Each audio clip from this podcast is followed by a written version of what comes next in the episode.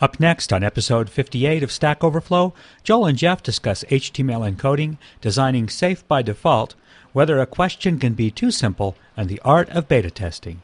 From IT Conversations.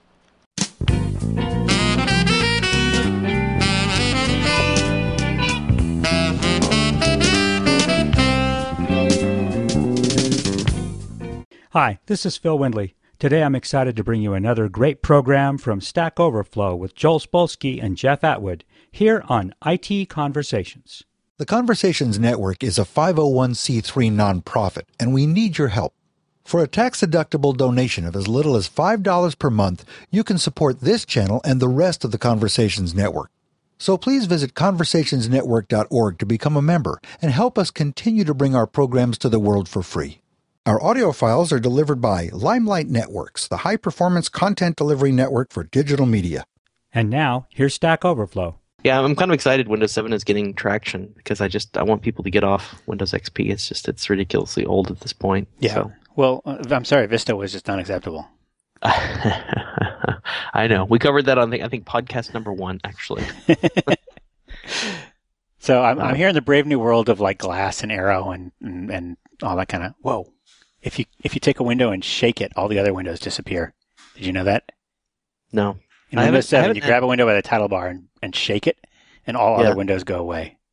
Yeah. Yeah, I'm, I'm I'm looking forward to that happening, but I, I think I have to wait for the final though because I don't want to deal with release candidate stuff.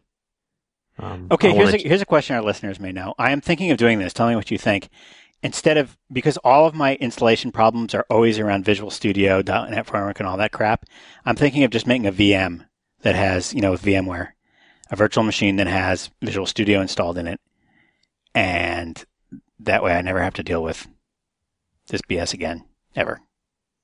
You can do that. I've been advocating that for a while now. I, I think it really? depends. Yeah, sure. I think it depends. You know how intensive your development environment is. I mean, if you're like for example on, on stack overflow um, one of the things that's kind of intensive for us is that we tend to work with copies of the production database which is getting kind of chunky now considering that the average backup for it is like four gigabytes yeah. with the sql server compression going. So um, and just running that first query to, to get the database in memory just the, the indexes and stuff frequently times out on us now. Oops. Uh, yeah so if you were doing that in a virtual machine that would be kind of painful because it hit the disk really hard and stuff like that. But um, I think for your average, you know, start a Visual Studio project and compile it, which is largely CPU intensive, mm-hmm. not so much disk, you should be okay. Because remember, you ran all those benchmarks. Remember when you're looking at solid state drives? Sure. Yeah. Um, and you, it just it really depends how much disk is a bottleneck. You can if that if, if that really becomes the issue, you can always throw another hard drive in uh, your computer and make it a dedicated hard drive for the VM. Yes, yes. No, that's definitely the smart thing to do. I, I think what I'm getting at is if you want to do a lot of VM stuff, what you have to look at is disk I/O stuff because that's what tends to get really expensive. Really slow, right? More right. so than memory or CPU or stuff Fair like enough. that. But no, I, virtual machines are great, and I think certainly gives you It's tons tempting. of portability. If you think Yeah. about what, what a Visual Studio development environment does, it's like it messes with IIS. It messes. It it, it wants to install its own several versions of SQL Server, you know, in different places, two or three. it wants to put in various versions of the .NET framework in various places, and that is just Yep. never like a happy thing. And um, you know, and then it's just sort of spewing stuff all over the registry, and not so you can find it either. It's all like under classes, and then there are these GUIDs, so you're not going to be able to find what it has done to the registry that is causing your system to be screwy. Yeah. No, I, I've I've have had correspondence with developers that that set up their machines this way, um, and certainly, I mean, we have just a ridiculous amount of power on the desktop. Sure, yeah, I got eight gigs now, and yep. Yeah, so why not try it out? Sure. Okay. Um, Okay, speaking So of databases, you promised me a copy of the uh, Stack Overflow uh, database without the data. Yeah, we have that actually. We have uh, the scripts that actually take everything out now. I just need to test that. So I, I actually have something on that. I just need to Cool. test it before. I'm going to, uh, for our listeners, what do you think about this name, stackexchange.com? Um, It's this witty. is for so Joel's referring to the hosted version that of the Stack Overflow engine that Fog Creek is working on. right. Um, it's an okay name. I, I wonder if we can come up with something a little bit more punchy. Maybe people listening would have ideas. But we just want a name for the underlying Stack Overflow technology. Yeah, Jason told us it was a knowledge exchange, which uh, I nobody else uses that word, but what the hell, I like it. And um, so, so the so the product is a knowledge exchange server, I guess. And we want right. to have a we want to allude at least to the uh, original Stack Overflow. So so the long version of the name might be something like the Stack Overflow Knowledge Exchange Server Hosted Edition. My Fog Creek product. right. And uh, no, I like that name too. I just I wonder. Exchanges. I don't know. I, I, I think you know naming is very hard. We've had this discussion it before. it's so hard. Uh, that's one of the reasons when you know super user the came up the, the idea that we could actually get super user although it was a little expensive to me was worth it just because yeah i really like the name and it's i don't have to think about it anymore which mm-hmm. is huge yep so Yep. Yeah. Yep. Yep. Yep. Some some of the names, like I, I think one of the best names we ever picked for product was Copilot. Right. And I, you know, it, yeah, Copilot's a good name. Tyler so figured that out, but we had to have like a long brainstorming session before he came up with that one. Yeah. So I, I think there might need to be a similar brainstorming session on the Stack Overflow hosted name because I, I do think having a, a reasonably good name is important. I don't think it has to be perfect, but having the wrong name is bad. Some of these things, um, like PHPBB, like like yeah, the language in which it's implemented, is is three fifths of the most important part of the name. well, yeah, and then like we've talked about, like test driven development has like possibly a completely misleading name. Yeah, it know? serves them right. Yeah, so yeah, the the name. I mean, if you get the wrong name, that's kind of a big deal. Actually, yeah. it doesn't have to be perfect, but just make sure it's not like really wrong or weird. That's probably what I'm thinking about it. And, and Stack Exchange is is close enough to that divide that I would want to think about it a little bit before proceeding. It's it's not horrible, but it's a, it's in the you know outside of New York City, and this is only outside of New York City, but anywhere else in the United States, there's a tendency of bagel stores to have cutesy names. Oh God. it's always it's either a bagel store or a store that sells sandwiches on bagels, and they always want to have like cute little names like you know something with a bagel in the name or like like there's one in the Hamptons called Twice Upon a Bagel. I don't even get that. Twice Upon a Bagel? What does that mean? well, the classic is like the back stores. I think there's like a Seinfeld skit about this. Back stores? You know, the the lumbar yard. you know, back stores to sell back items, right. and then also, of course, hair salons. So sure. really punny, really, really punny. Bad you know, puns. the main affair, things like that. So, yeah, you can get punny, which can get, uh, you know, kind of unpleasant at some level. Like, so yeah, if anyone listening has ideas on that or an opinion, uh, we would definitely love to hear it. So Joel, actually, I have a uh, something complimentary to say about you. I don't know if you'll remember this. This is a while ago, actually, mm-hmm. but we were talking about storing uh, values in the database that are ultimately displayed in HTML, and I mentioned that there were places where I was actually encoding things as HTML and then storing it in the database. Right. And you're like, no, no, no, that's horribly wrong. Always wrong. Yeah, yeah, yeah, that's always wrong. And I was like, no, I don't know if that's that's totally wrong. And and now I got to tell you, you were totally right that that was uh, that was really wrong. because yes, yes, Take because we were actually. I don't know why I thought this was a good idea in retrospect. It's one of those things where I go back and like, what was I what was I thinking? Why why would I do this? Um, but stuff like the user's display name and actually the post title Mm-hmm. Now these are not large fields. These are not fields that it's particularly, you know, hugely important for them to be um, stored exactly the right way. But it ends up being really inconvenient when stuff is encoded in the database. And the reason that is is because sometimes you actually don't want HTML for mm-hmm. whatever reason. Like you want the yeah. actual raw yeah.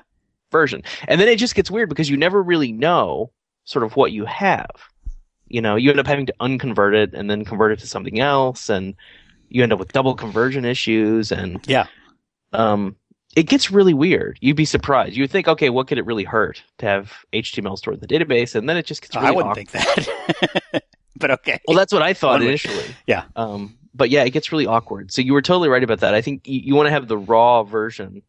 Um, and I, I think what I was thinking was that this is actually more efficient. Well, for well, right when it comes to the post title, um, there are cases because we display post title a bunch of places, and, and usually there's a shared function that's displaying the title, but not always. So it's actually a little tiny bit safer in that we 99.9% of the time, 99.999% of the time, uh, we have an encoded version that we're working with.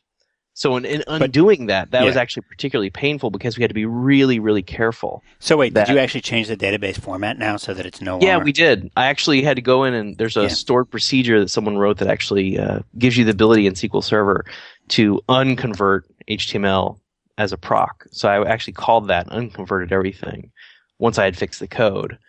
Um, and then and then we convert everything on the fly for these small fields, which mm-hmm. makes a lot more sense. Yeah, because who knows? One of these days, somebody's going to make a version of Stack Overflow that's not for HTML. well, yeah, that's that's certainly what it comes down to. Yeah. Um, and the only the only there is one exception to that, which is that if you if you want to store both versions, that can be okay depending on what you're doing. Well, we that's a matter of that, caching for speed, and then it's just a question of whether you can get the addition if, yeah. if it's even worth it. Yeah, right. You know, and then we do that, for example, the post body, and that was definitely clearly the right decision there. It's like for the current version of a post, because we have revisions on posts where you can go in and edit over time. The latest revision is always raw HTML. In other words, it's been pre-converted from Markdown. Mm-hmm. But we have both representations. In other words, I can get the HTML, or I can go into the revision history for the current version and get the raw version. So that's okay. I mean, you can actually do you can store both versions as long as you have good naming conventions, so you don't get confused about which is yep. which. Um, but yeah, you were totally right. And I was actually sort of cursing your name. I was like, God, Joel was right about this. It's like this is a really bad idea. I don't know what I was thinking. All right, all right. Victory lap next. exactly. I mean, what's so. the what's the? Let's put it this way. What's the um, what's the computer software engineering principle here? Well, it's just precision. I mean, I think you were right about that. It's like you want to store at the highest possible level of precision. Um, I'm sort of thinking that, like, uh, yeah. I mean, are, are, there other are there other examples of this? I think that HTML is really, yeah. You want to you want to store it with the greatest possible fidelity, basically. Yeah, that, I think that's what it comes down to. And it's also a little bit simpler because you always know that you have the mm-hmm. raw version. You don't it's have also, to think about okay, what yeah. version do I have? Given the difficulty of converting HTML to anything else in a safe way or a reliable way, it, it, it, it, it's it's probably better to think of your data types. If your data type is a string, that should just be a string. It shouldn't be encoded in any unusual way. And so if you're using a programming language where the default string type is in Unicode, which most modern programming languages, well, many modern programming languages, that's true, then you shouldn't be thinking about UTF-8 unless you have to write it out to a file or write it out in UTF-8 and then well, you can right. worry about encoding it because otherwise sure. you're you're you're going to be you're you're just going to be making mistakes and the, and and if you have a general rule that we always keep everything in as native a format as possible until the last minute when it needs to be converted for a specific application then you're probably going to be safer Right. And then there's a lot of surprisingly subtle things even within HTML. Like let me give you an example. So like say you want to output the title um, in HTML, okay, that's fine. You call it HTML code. But if you're outputting the the title of a post as the title, the actual title element in HTML, in the head, yeah, yeah in the head, that has actually different encoding rules. Well, you can't use HTML. any tags in there at all. Well, that's right. You have to exactly. You have to treat it a little bit differently. Yeah. So that was one of the the situations I ran into specifically with title was that it got a little weird. And then when it when you're encoding values in forms in mm-hmm. HTML, that's yeah. a kind of subtly different set of encoding rules too. One of the things that I found that ASP.NET and ASP.NET MVC are remarkably inconsistent about is w- whether various properties, which are going to become eventually a part of an HTML page, should be provided in HTML or not. So if you have, uh, if you're setting the, I don't know, like the, the text property of a label in classic ASP.NET, um, I'm pretty sure that that one you can't put HTML in there. It'll convert it to HTML for you, or it'll escape it for you. But there are situations where that's not the case, and it's just hard to know which it's going to be. And that's just um, that's you know every single example of inconsistency in ASP.NET between whether the properties should be set with some HTML or set with uh, um, you know just a plain string and it'll be encoded for you. You know, is just a encoding error waiting to happen. Well, that's I think more of a web forms things. Now, mm-hmm. the problem we run into with with MVC because it's more of a to the metal kind of framework is that you have to be, and, and this is I guess sort of obvious at some level, but you have to be really careful when you're outputting data on the screen that the user has actually put into the system that sure. you're encoding it, right? I mean, this is like cross-site scripting 101. But you see, it is actually possible. It would be possible to develop a framework for programming the web in which it is almost impossible to make that mistake.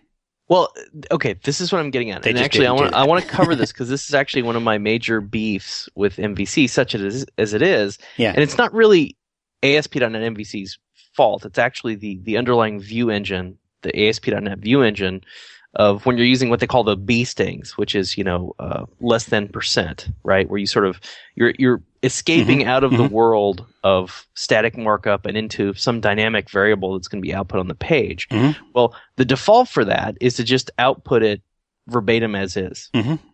And I think this is like horribly, horribly wrong. Because like you I always think, have to type server.html encode. Yeah, you always have to type server. Well, in, in actually MVC it's HTML dot encode, which is a little bit nicer of a synonym. HTML.encode. Same thing. Yeah. Well, if you're going to type it every time, make it E. That's what I always well, do. I always define a function called E. E. nice. What about A, B, and C? No, E encode. Or E. code. Oh, well, of course, E is. It's the most common thing to do. I want it to be one letter.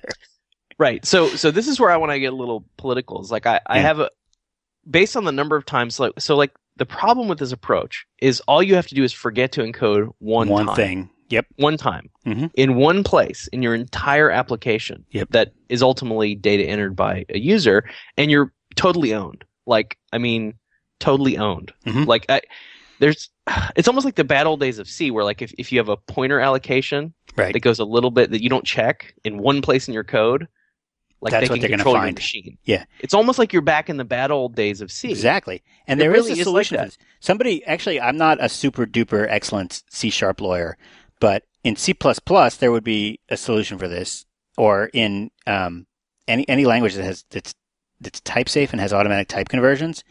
Because w- what you would do is you simply defi- de- declare that there are two kinds of strings: HTML strings and string strings.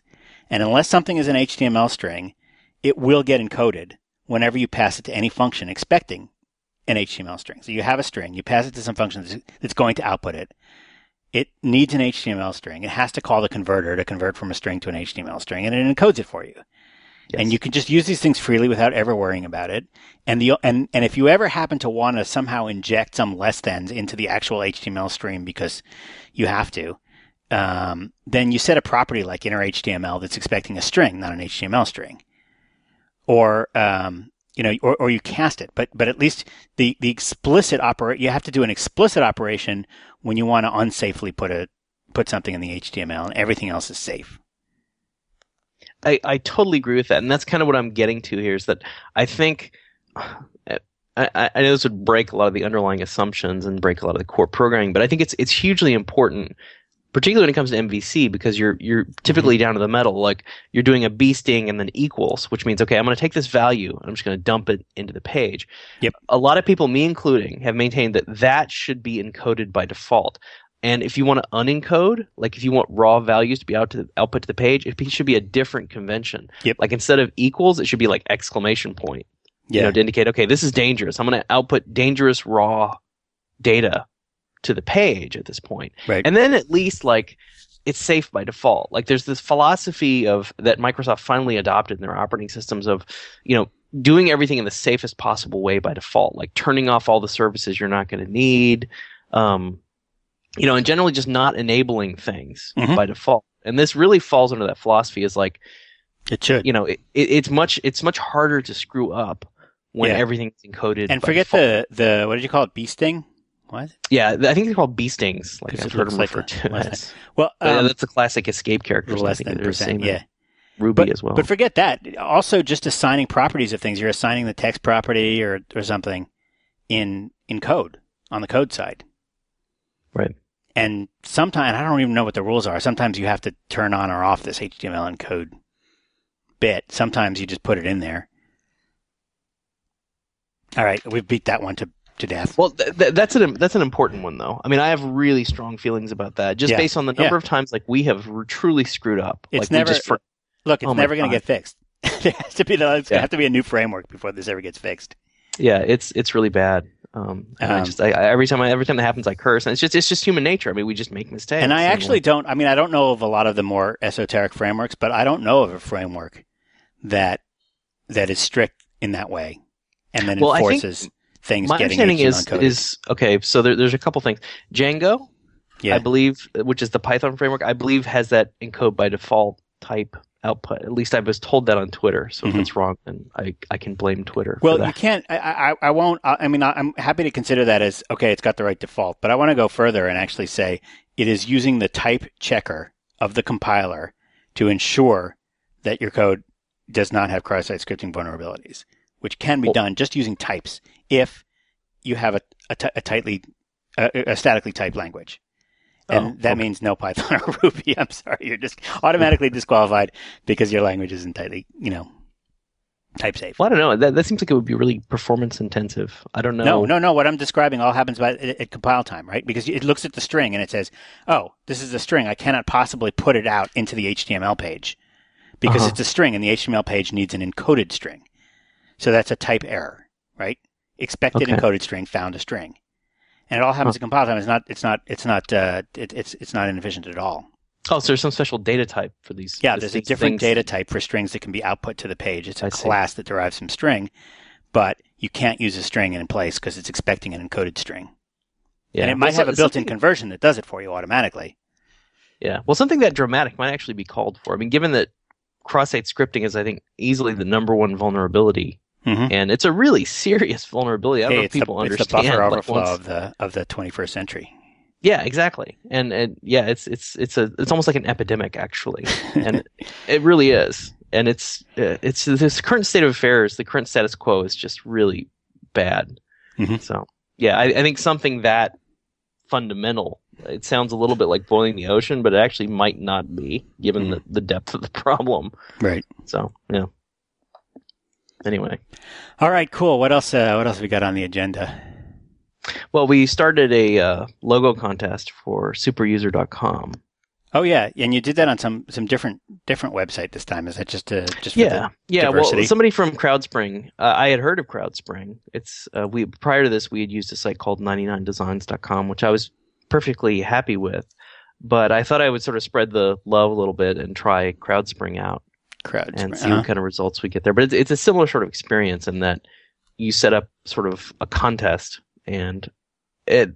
The one thing that's nice about CrowdSpring is they do have multiple awards set up because so based on the previous contest, I felt that was important that multiple people sort of win because they're investing their time and right. a lot of times with these logo contests, you know, it's it's it's very subjective who wins anyway.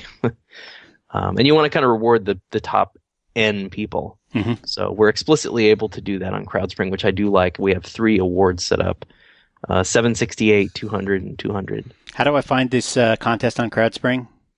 Uh, I linked to it on the blog. I'll have to put it in the show notes, okay. but it's it's hopefully a, a web search would pick it up um, if you just do um, super user design logo contest. That's contest. my hope anyway. oh, I see here. It's it's got some long URL. It doesn't have a clever URL. Um, creative brief. Hey, my name is in there. Yep. What? What is, is this? I'm the handsome one. Delete. Delete. Is there a? Uh, is there I don't know. I was just trying to keep it fun and punchy, Joel. People had to read all that text, you know. Huh. But I was just trying to explain. I'm actually kind of excited about the user voice. Uh, excuse me, user voice. Uh, super user site because I feel like this is going to be the site that that the average computer user is going to be most likely to be able to use. Because mm-hmm. prior to this, you know, uh, our our, pre- our, previous sites were very narrow and focused, right? Like for programmers, we had Stack Overflow, and if you're a sysadmin or you know an IT pro, then you have Serverfault. But this is just sort of the average everyday computer enthusiast website. There's just mm-hmm. a lot more of those than there are programmers and you know, sysadmins. Plus, there's a lot of crossover. People got, I think, got frustrated they couldn't post just like random computer questions as sure. a programmer as a system admin.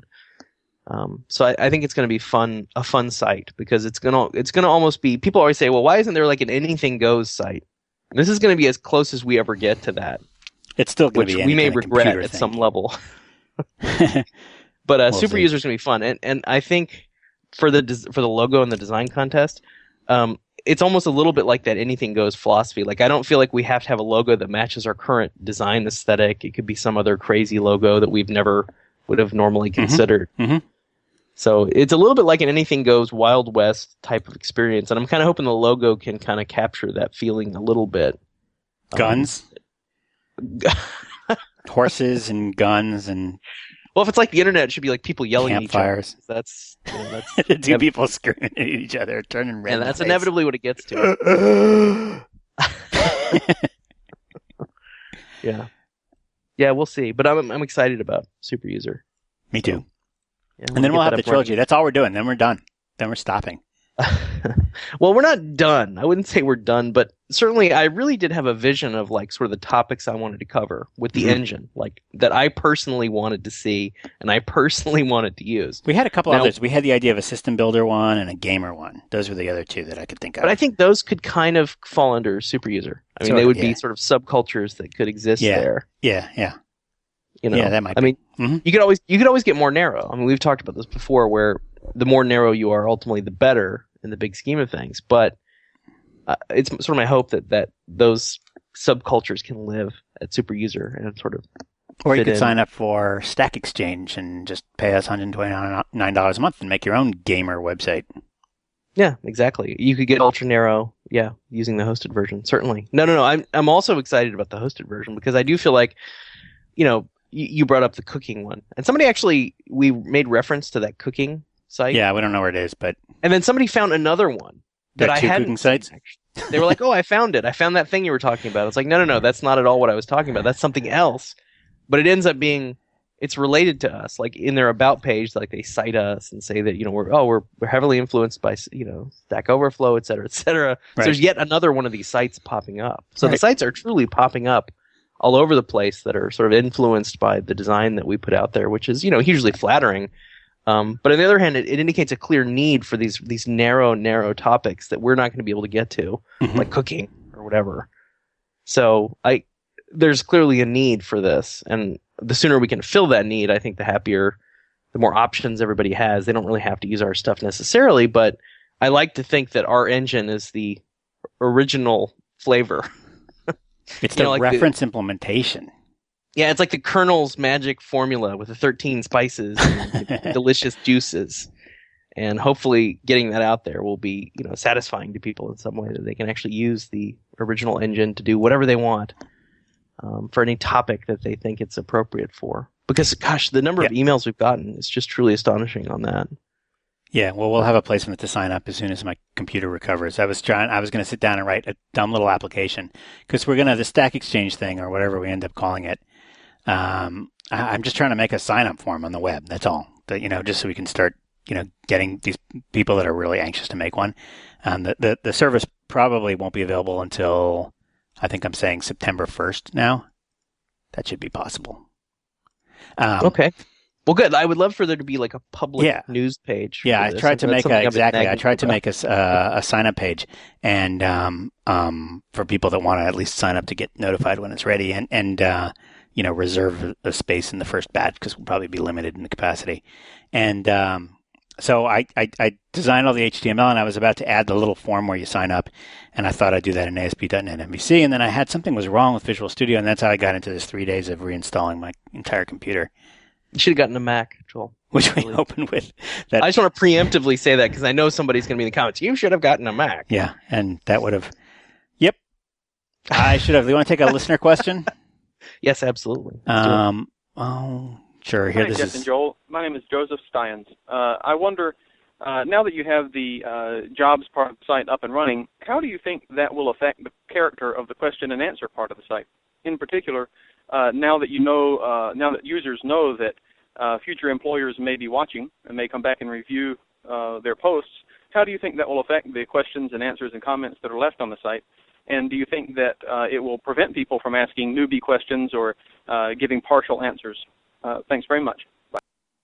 Do you have an opinion on that, Joel? Uh, I do. Uh, my opinion on that is that uh, I think it could could only be good, right? Like, I think to so. the extent that somebody says, "Oh, somebody, some future employer might see this," the you know, it, it's going to cause people to be on their best behavior. I hope, which yeah. they already are. You know, we have pretty good behavior on Stack Overflow relative to what you might expect from a bunch of yeah. Well, right, because other users are watching, they're able to sort of rate your yeah. You're going to get you're going to get voted on and stuff. Yeah. But even, yeah. I mean, even the comments on Reddit are sometimes unbelievably immature or, or just rude or obnoxious. And you're going to lose a bunch of points, but people still do it. Or maybe they make a throwaway account for that. So, and I, th- I think actually uh, probably a lot of people are going to wind up with two Stack Overflow accounts, one in which they're abusive or they post their stuff that they're not so proud of, and one which represents the, you know, what they want the world to see. You know, you know, actually, I have seen that. But you know, the problem with accounts like that is we tend to delete accounts like that. I'm just going to warn you. I really do because if if I see somebody that has just a history of posting just really annoying, aggravating. Oh, you mean if they? Yeah, yeah, yeah. Well, I think that really they might be high on my list of deletions. Believe me, and I will do that. So. Sure.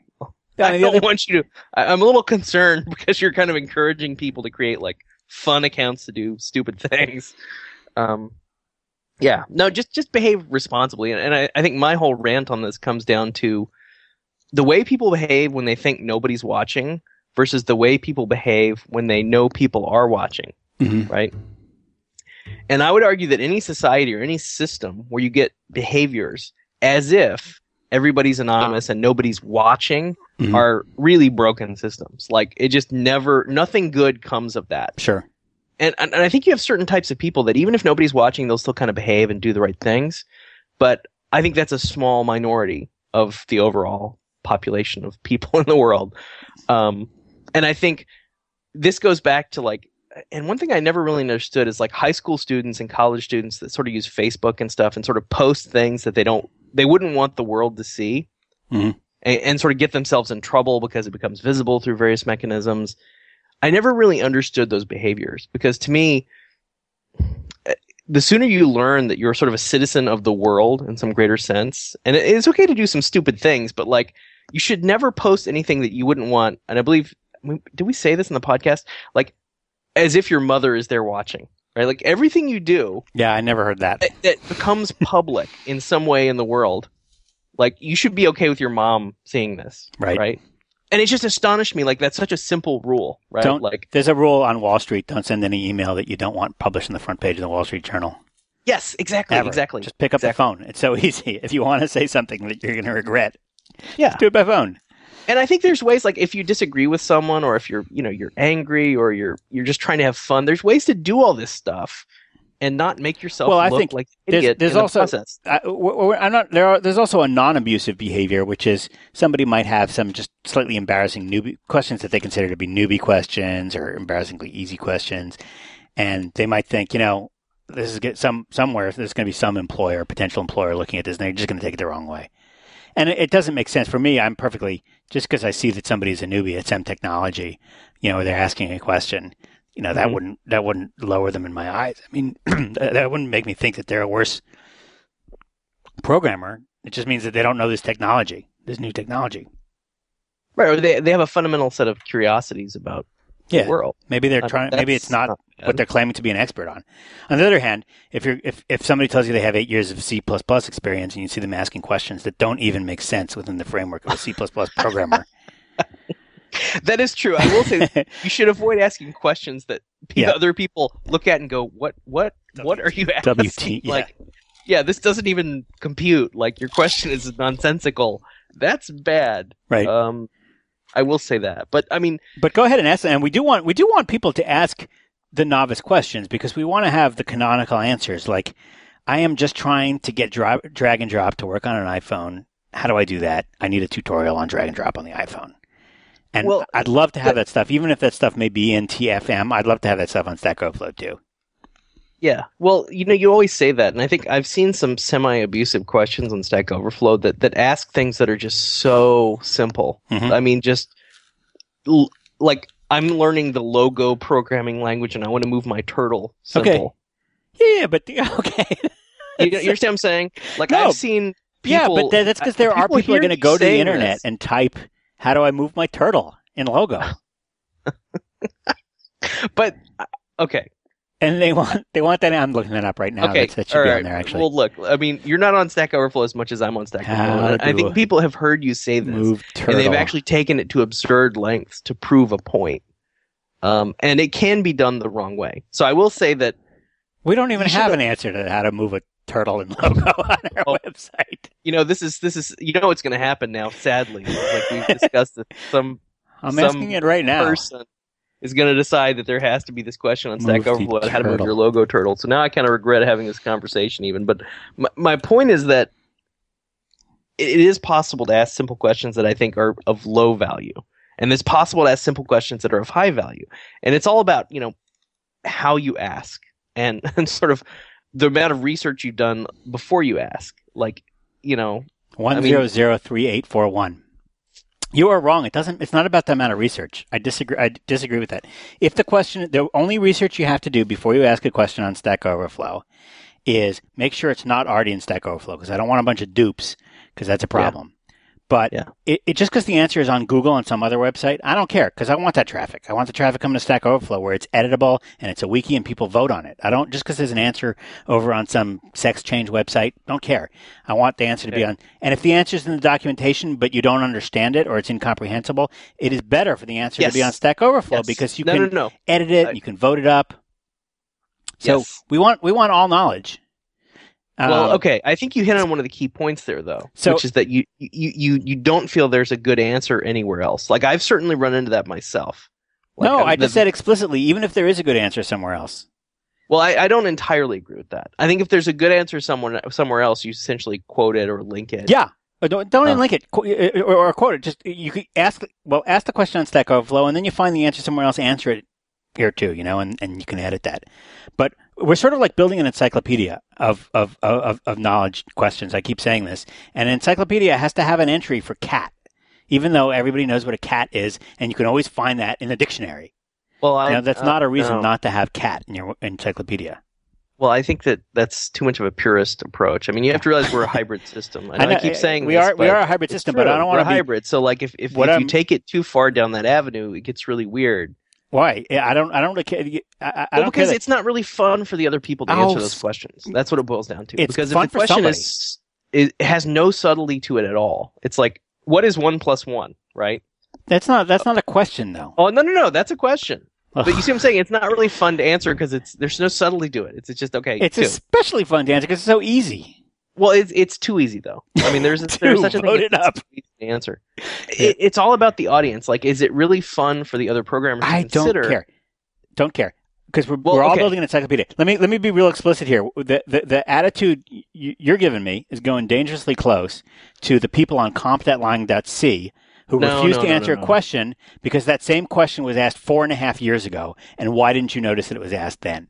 No, I, I no, that's that's not at all. I, I think you're mischaracterizing. And they only want new things. They only want complicated new things coming across. No, no, I, am not. I'm not saying that you're saying that. I'm saying that you're going in that direction dangerously. Here, my question is one zero zero three eight four one. One zero zero three eight four one. Whoa, Richie Hindle gets a point. well, you, yeah, but you you asked the question, which is good. but but but since you're Joel Spolsky, you have influenced the question. Unfortunately, you should have asked it as an anonymous user, and I think you would not have gotten such a happy reception. I would have gotten bashed bashed bloody with a two by four. Yeah, yeah, beaten up so. by a gang. Let's uh let's take a different. let's all right. There are two possible approaches there. One is that all possible questions.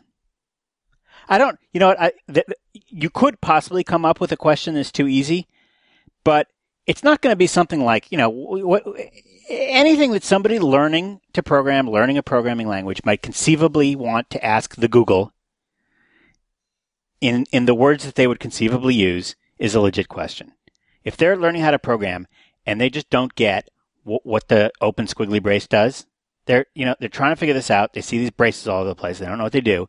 They want to go ask, what does this little squiggly brace thing do in C? They're going to type that into the Google. I want to have the answer to that. I want to own that. And those que- those questions are going to have a lot of traffic because the newbie questions are going to be the most common questions. And I want to have every possible shape, every different name for that squiggly brace thing. I, you know, I want to have all the different variations on that question as well because you know, you never know what somebody types into Google and, and wants to find the answer to. Well, my position is is trying to be a little bit nicer to the people answering the question because those are the people actually doing the work essentially for you. Mm-hmm. And I think it's kind of like blogging.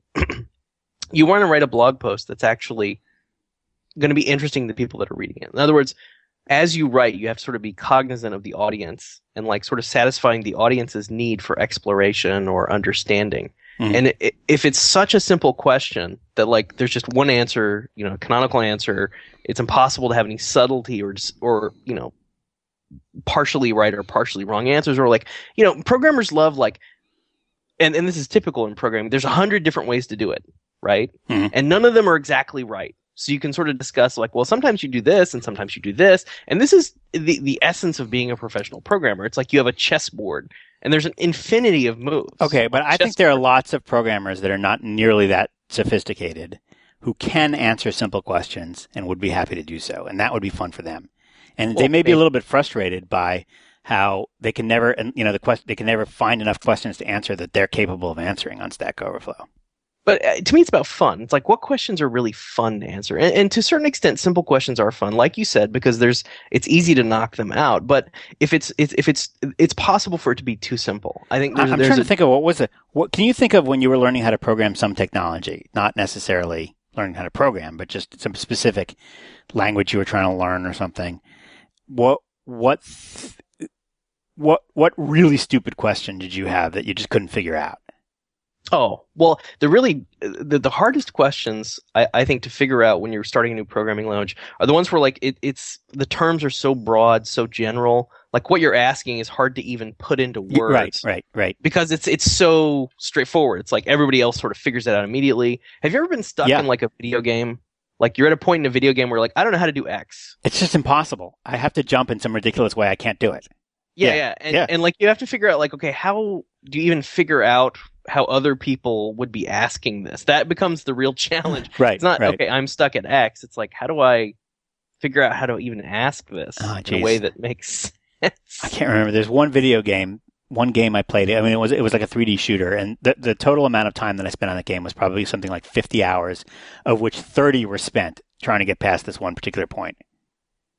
Yeah, and, and like I've been stuck in video games in ways that I don't think many people have because but, it'll be yeah. something that I didn't see, some door like I just happened to miss. Like it was just on the edge of the screen. I didn't oh, quite see it. I, will give you an example. I didn't even see this. I had a uh, uh, when I was learning how to program in C, I put a semicolon after the um, function declaration before the first um, open oh, squiggly brace yeah. because I just was like, oh, it's at the end of the line or something. Yeah, I, I, I, I worked on that for hours before I finally had to show it to somebody, and they're like, "Oh, here's your problem." Yeah, well, that's a good example of show don't tell, right? Which you've always been talking about. So yeah. on on Stack Overflow, you would show, you'd say, "Well, here's the code." What do so I rather do? than talking about an abstract concept, right, right, right. what the hell did I do? Next, like just show us the code. Like shut up, we don't care. Just show us the code, and we'll tell you what you're doing wrong. But sometimes you have. I mean, I think that there are real newbie questions that people do get stuck on for hours early oh, on. I, I'm sure there are. And I'd I mean, l- love to see those questions asked on Stack Overflow and answered. Okay. Well, okay. I, I, I, I believe the same thing, but I would add a caveat, a little asterisk there that would say, you know, ask in a way that that's interesting. Jeff, this question is on fire. I've already got five points. Somebody's linked to it. I got uh, I got the complete. Uh, oh yeah, here's a complete back background. It's got the colors. Somebody's pasted in a whole tur- turtle graphics.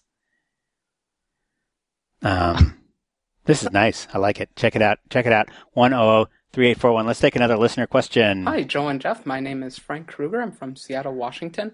I have a question about finding beta testers for an application.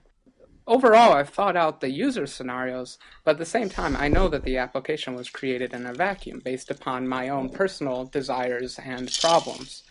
So I have a question whether to do a uh, uh, open call beta test or a closed call, as in, should I find a list of 50 people that I would love to have in the beta, send them emails, beg them to be in it? Or should I just start a blog and have an open call for testers? Keep up the great work. Bye bye.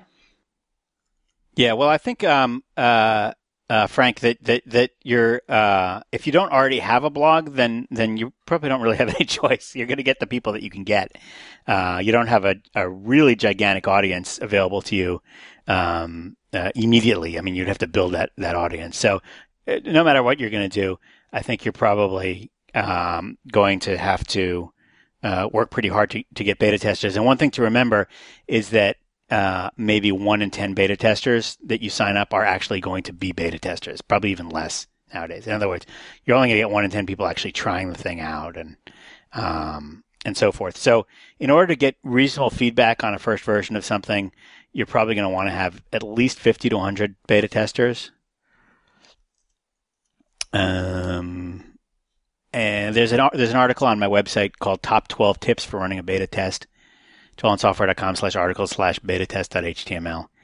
Uh, I, I, and in that one, I said explicitly, you, you don't want to have an open beta test. You can't have an unlimited number of beta testers. That that's not going to work.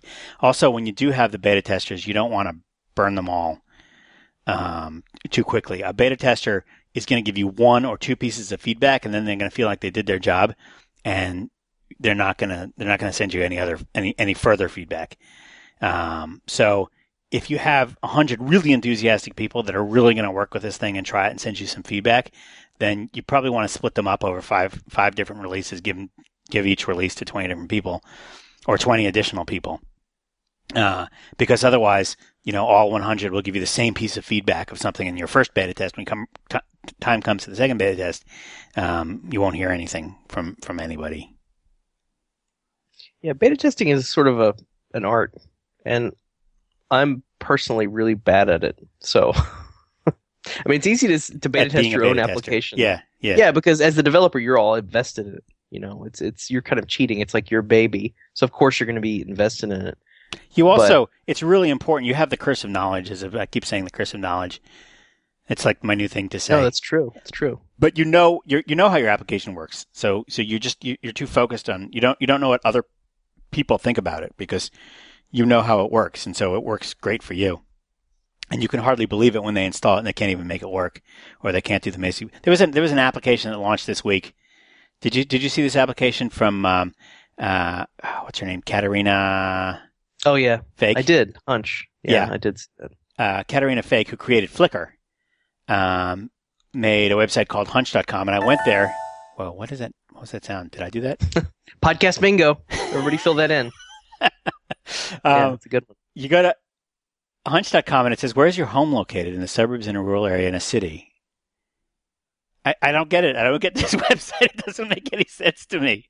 Well, isn't it sort of like 20 questions? Isn't it sort of harnessing? And then what happens? Know, 20 questions applied to questions you might actually have in the real world. But people have done that before and it never works. Well, it's an interesting idea. I mean, I'll give them credit. I, I, I'm intrigued by the idea. I'm not necessarily a huge fan. I give it ten uh, minutes. I'm not sure I would actually be a user of the site, but it's a neat idea. I'm interested to see if it works or not. I don't. I couldn't even figure it out. I went to the site and I played with it for a long time, and I couldn't even figure out what it was trying to do. And so well, that's the kind of thing that a beta test would show well, you. yeah, that's the kind of thing that a beta test would tell you is like, can other users even figure out what the hell it is you're doing? Right. You know, like, what does this mean? Do Why would I use this? Find the core pieces of functionality that you want them to be using. Yeah. No, totally. I, and I think one thing you got to kind of watch out for. My my initial piece of advice based on that question was, there's websites you can go to where a bunch of people just sit around and like they love beta testing so much that they'll beta test anything. Oh, yeah, that's a good thing. That sounds like yeah. a good thing. Yeah. Right, right. So you would go there and say, okay, I'm starting this project. It does this, and you would have a built-in audience, right? But, I think our, our, our second best beta tester of CityDesk of all times was this high school kid who when I Googled him, came up with an article from the Boston Globe about how he loves to beta test. This is his hobby. and he got himself in the in a local newspaper because he beta tests so much. And he did. He came up with a long, good list of useful, useful feedback. Yeah. No, uh, some of that can be good. And and then the one thing I do worry about though is is and I, it, it pains me to even say this because you're kind of turning on your users at this point. Mm-hmm. But you have certain users that are too invested in the app. Like, I don't know. Eh, there's a fine line. Like sometimes with Stack Overflow, I, I kind of want to say to people, it's like, okay, you need to stop. You need to step back mm-hmm. and realize that Stack Overflow is not a religion. You know, it's not like it's not it's not a lifestyle, right? It, it, it's a site that's trying to solve a, a, problem for programmers, right? Like, and it, it doesn't necessarily require that everybody using it be, you know, totally personally invested in it. Now, on the other hand, like obviously, I encourage people to to enjoy and use the software, and I don't want to be the guy telling people, you know, don't enjoy it too much, right? Like, if you're having fun, then continue to have fun using Stack Overflow, but sometimes w- with particularly when you go with open call to beta testers you get people that are more interested in the concept than your application right? They're it, it it's this weird dynamic, and I, I think you got to be a little bit careful with some of the beta testers, like you, because I know some of the feedback we get on our UserVoice site, like I can't really do anything with it because it's such a narrow, like desire. And I think Jon Skeet has actually even talked about this in, in some of his UserVoice postings. Was like we have to focus on the things that that feed the ninety percent of users that really don't care about our site. They're just there to get the answer and move on right? Versus the 10% of people who are there all the time and, and you know, obviously they're an important part of the audience, but they're they're 10% of the audience, mm-hmm. right? And I think with beta testers you can get into that where you're getting these these narrow narrow users that are more interested in their personal experience than sort of the average user would be. Right, they might so be the early be adopters. Yeah, yeah, you get the early adopters who are you know very gung ho, but in ways that might be weird for that take your product and and software in strange directions that wouldn't necessarily feed the average user. So I think you have to kind of put on your glasses of like, does this feedback fit what we believe to be the average user's reaction is going to be? Unless you can actually get average users. Now on Stack Overflow, we have a huge number of users now. So we can sort of look at the data and say, okay, this is what people say, and this is what people actually do, right? Mm-hmm. As, as, as a mass, as a whole. And then we have to have, sort of heavily weight the, the numbers uh, based on what's actually happening on the site versus the feedback that we're getting. And and certainly when you start out in an early beta, you're going to have this disconnect because you don't have a mass of users. You just have these really gung ho hardcore users that you know you what they say is what you kind of have to believe because you don't have enough data to go on. Right. Yeah. 1.0s are hard. 2.0s, that's it. It's just it becomes very path dependent. And if you're lucky, then then you've you've started to go down a path with your design and your audience that can snowball into something large and successful. but it's also possible that you've accidentally picked up. Um, uh, I'm trying to think of a general way to put this, but sometimes you just accidentally pick up a particular niche that has their very very specific needs for their niche, and you cater to them because you're they're the, they're your users, they're the people who are paying you, and you somehow build this product that's awesome for this tiny niche, and you just accidentally miss this gigantic market that's right next to your niche, but which you aren't catering to. Can't think of a good example of that, but anyway. sure, Joel. Sure, whatever. Now, what would be? I mean, what would be an example? Uh, you know, example of that would be, um, you know, we we we never. Uh, FogBugz is, is is a product that, that that we created for managing software projects that's used by software developers, and you can imagine another product that does exactly the same thing that's used by building managers to, to, to keep track of all of the repairs that need to be done in the building, right? And and it's the same kind of thing. You keep track of repairs, you assign them to people to do.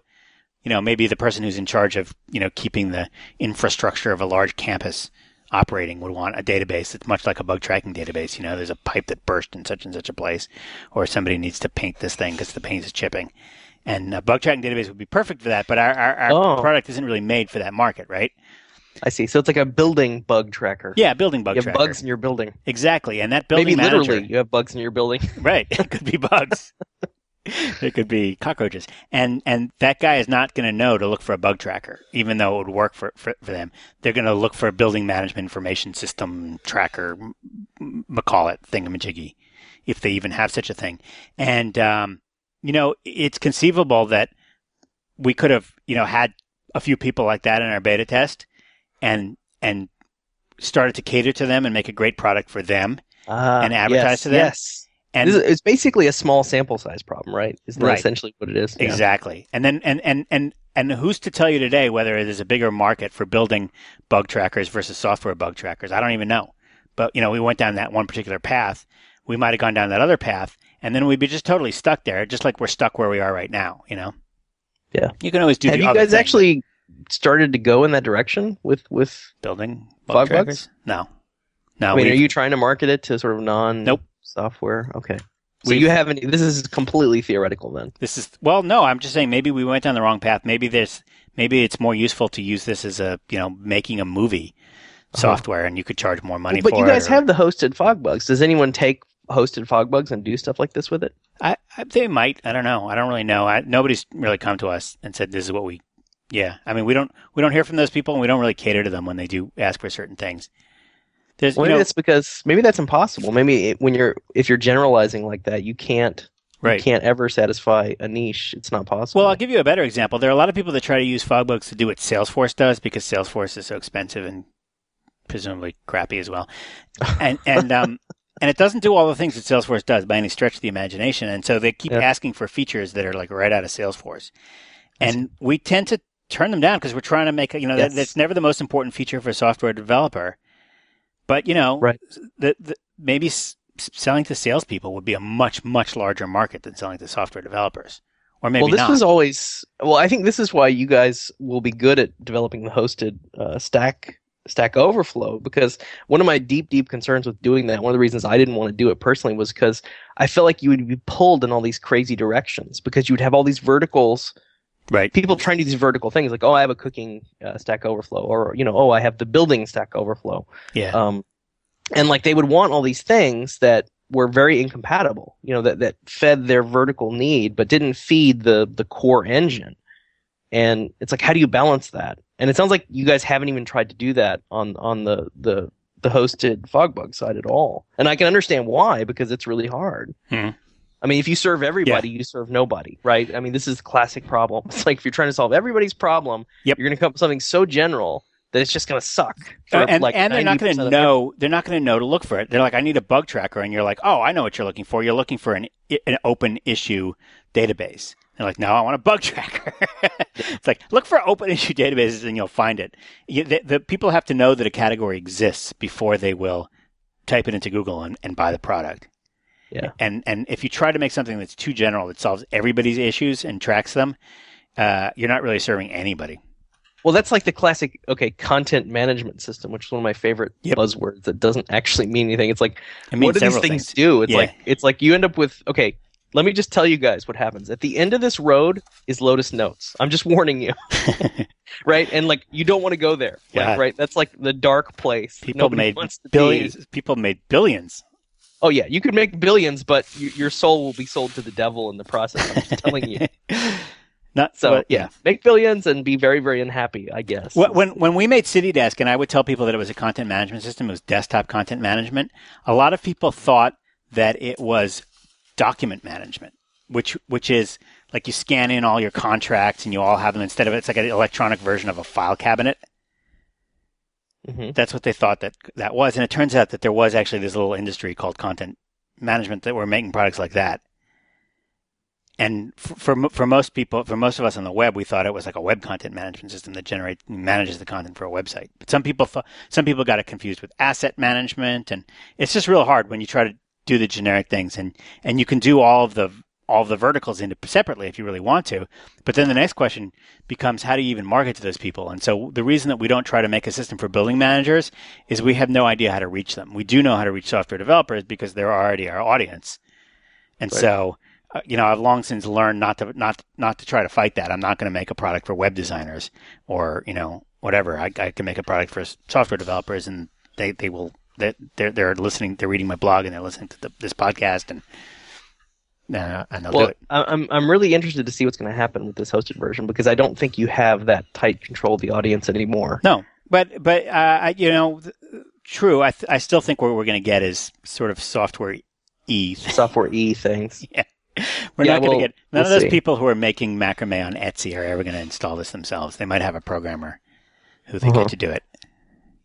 Okay. Well, before we before we finish up, that was a great discussion. By the way, I enjoyed that question, so thank you for sending that one in. Yeah. Um, I do want to cover one particular Stack Overflow question that's really a cool one, and yeah. maybe I'll just give the link. It's called uh, Twitter Image Encoding Challenge, and it's eight nine one six four three, and this is by uh, Brian Campbell, and this is a really neat question that Brian set up. He basically set up a little contest, and I'll give you sort of the the, the Reader's Digest version. Whoa. Um, in 140 in 140 characters, how much of an image can you encode in any encoding method you want. You okay. have 140 characters. Yep. Come up with the best possible image encoding for, say, the Mona Lisa. And he's got a really nice format. He's got the images. This is a really nice post, and it, I think it captured a lot of the imaginations of at least some people. Wow. Um, yeah, it's fun. So uh, we probably Whoa. don't need to go into too much detail on the podcast because we're kind of at the end. Some of these are pretty good. Look at, yeah, it's really fun. It's a it's a perfect programmery thing. It's awesome. So all right, let's vote up. Yeah, check Twitter it out. It has 183 upvotes and 165 stars, so it's obviously a popular question. Yeah, so they're basically they're allowing uh, he, he's allowing Unicode here, which gets you two bytes and which doubles your bytes, so you get really 280 mm-hmm. bytes more or less.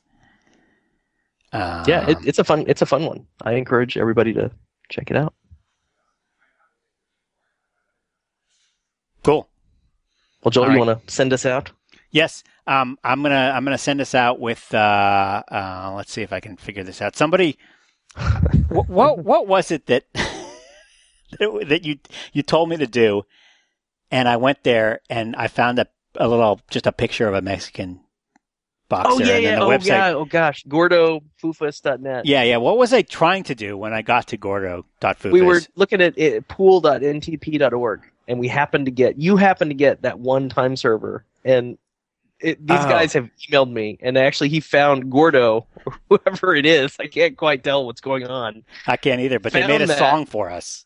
They made a song for us, and they have all these utilities, and they're they're totally into it. It's it's very very fun. Which I so I, I, I, will play I will play us out with the song. Um, but until that happens, the uh, if you have any questions that you'd like to hear us answer in a future podcast episode, please call the Stack Overflow podcast hotline. The number is six four six. 826 3879. That's in the United States, of course. And also, you can record an MP3 or OGG Vorbis, file and email it to questions. No, stop. Email it to podcast at stackoverflow.com. That's yes. podcast at stackoverflow.com. Try to keep it under 90 seconds or less. Uh, and um, please tell us how to spell your name, right? There's a transcript wiki where people uh, wherein people type the transcripts of the parts that they like of this podcast and if everybody types a little bit then the whole thing gets recorded for the benefit of the hearing impaired that will be linked to from the show notes which are as always at blog.stackoverflow.com see you next week see you next week This one goes out to all the maniacs using the network time protocol. I got your NTP, baby. I got your back, brother. So we want to pick an NTP server that's more off the beaten trail. This is redirecting me to a website called gordo.fufas.net and it's got a picture of a Mexican boxer. You're lying. Pool.ntp.org project is a virtual cluster of time servers. Like a swimming pool. Oh no, maniac! Am I under attack? Yes. This is redirecting me to a website called gordo.fufas.net and it's got a picture of a Mexican boxer. That was just an annoyance, but that's a good one. Am I under attack? Yes.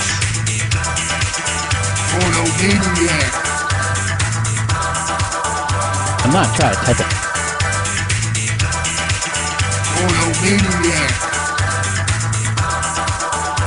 Us.pool.ntp.org. Am I under attack? Yes. You're lying. What the hell is?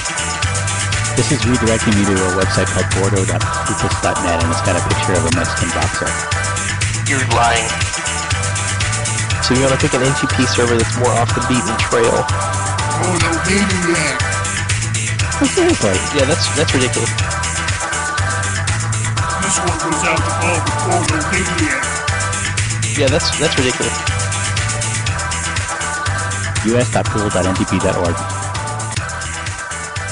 This is redirecting me to a website called gordo.fufas.net and it's got a picture of a Mexican boxer. Straight down the drain. That was just an annoyance, but that's a good one.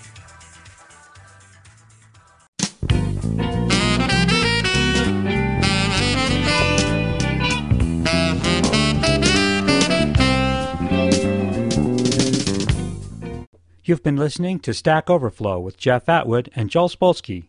The Conversations Network is a 501c3 nonprofit, and we need your help. For a tax-deductible donation of as little as $5 per month, you can support this channel and the rest of the Conversations Network.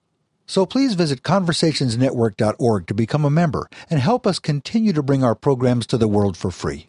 Our audio files are delivered by Limelight Networks, the high performance content delivery network for digital media. The post production audio engineer for this program was Joel Spolsky. Our website editor was Jeff Atwood. The series producer is Jeff Atwood.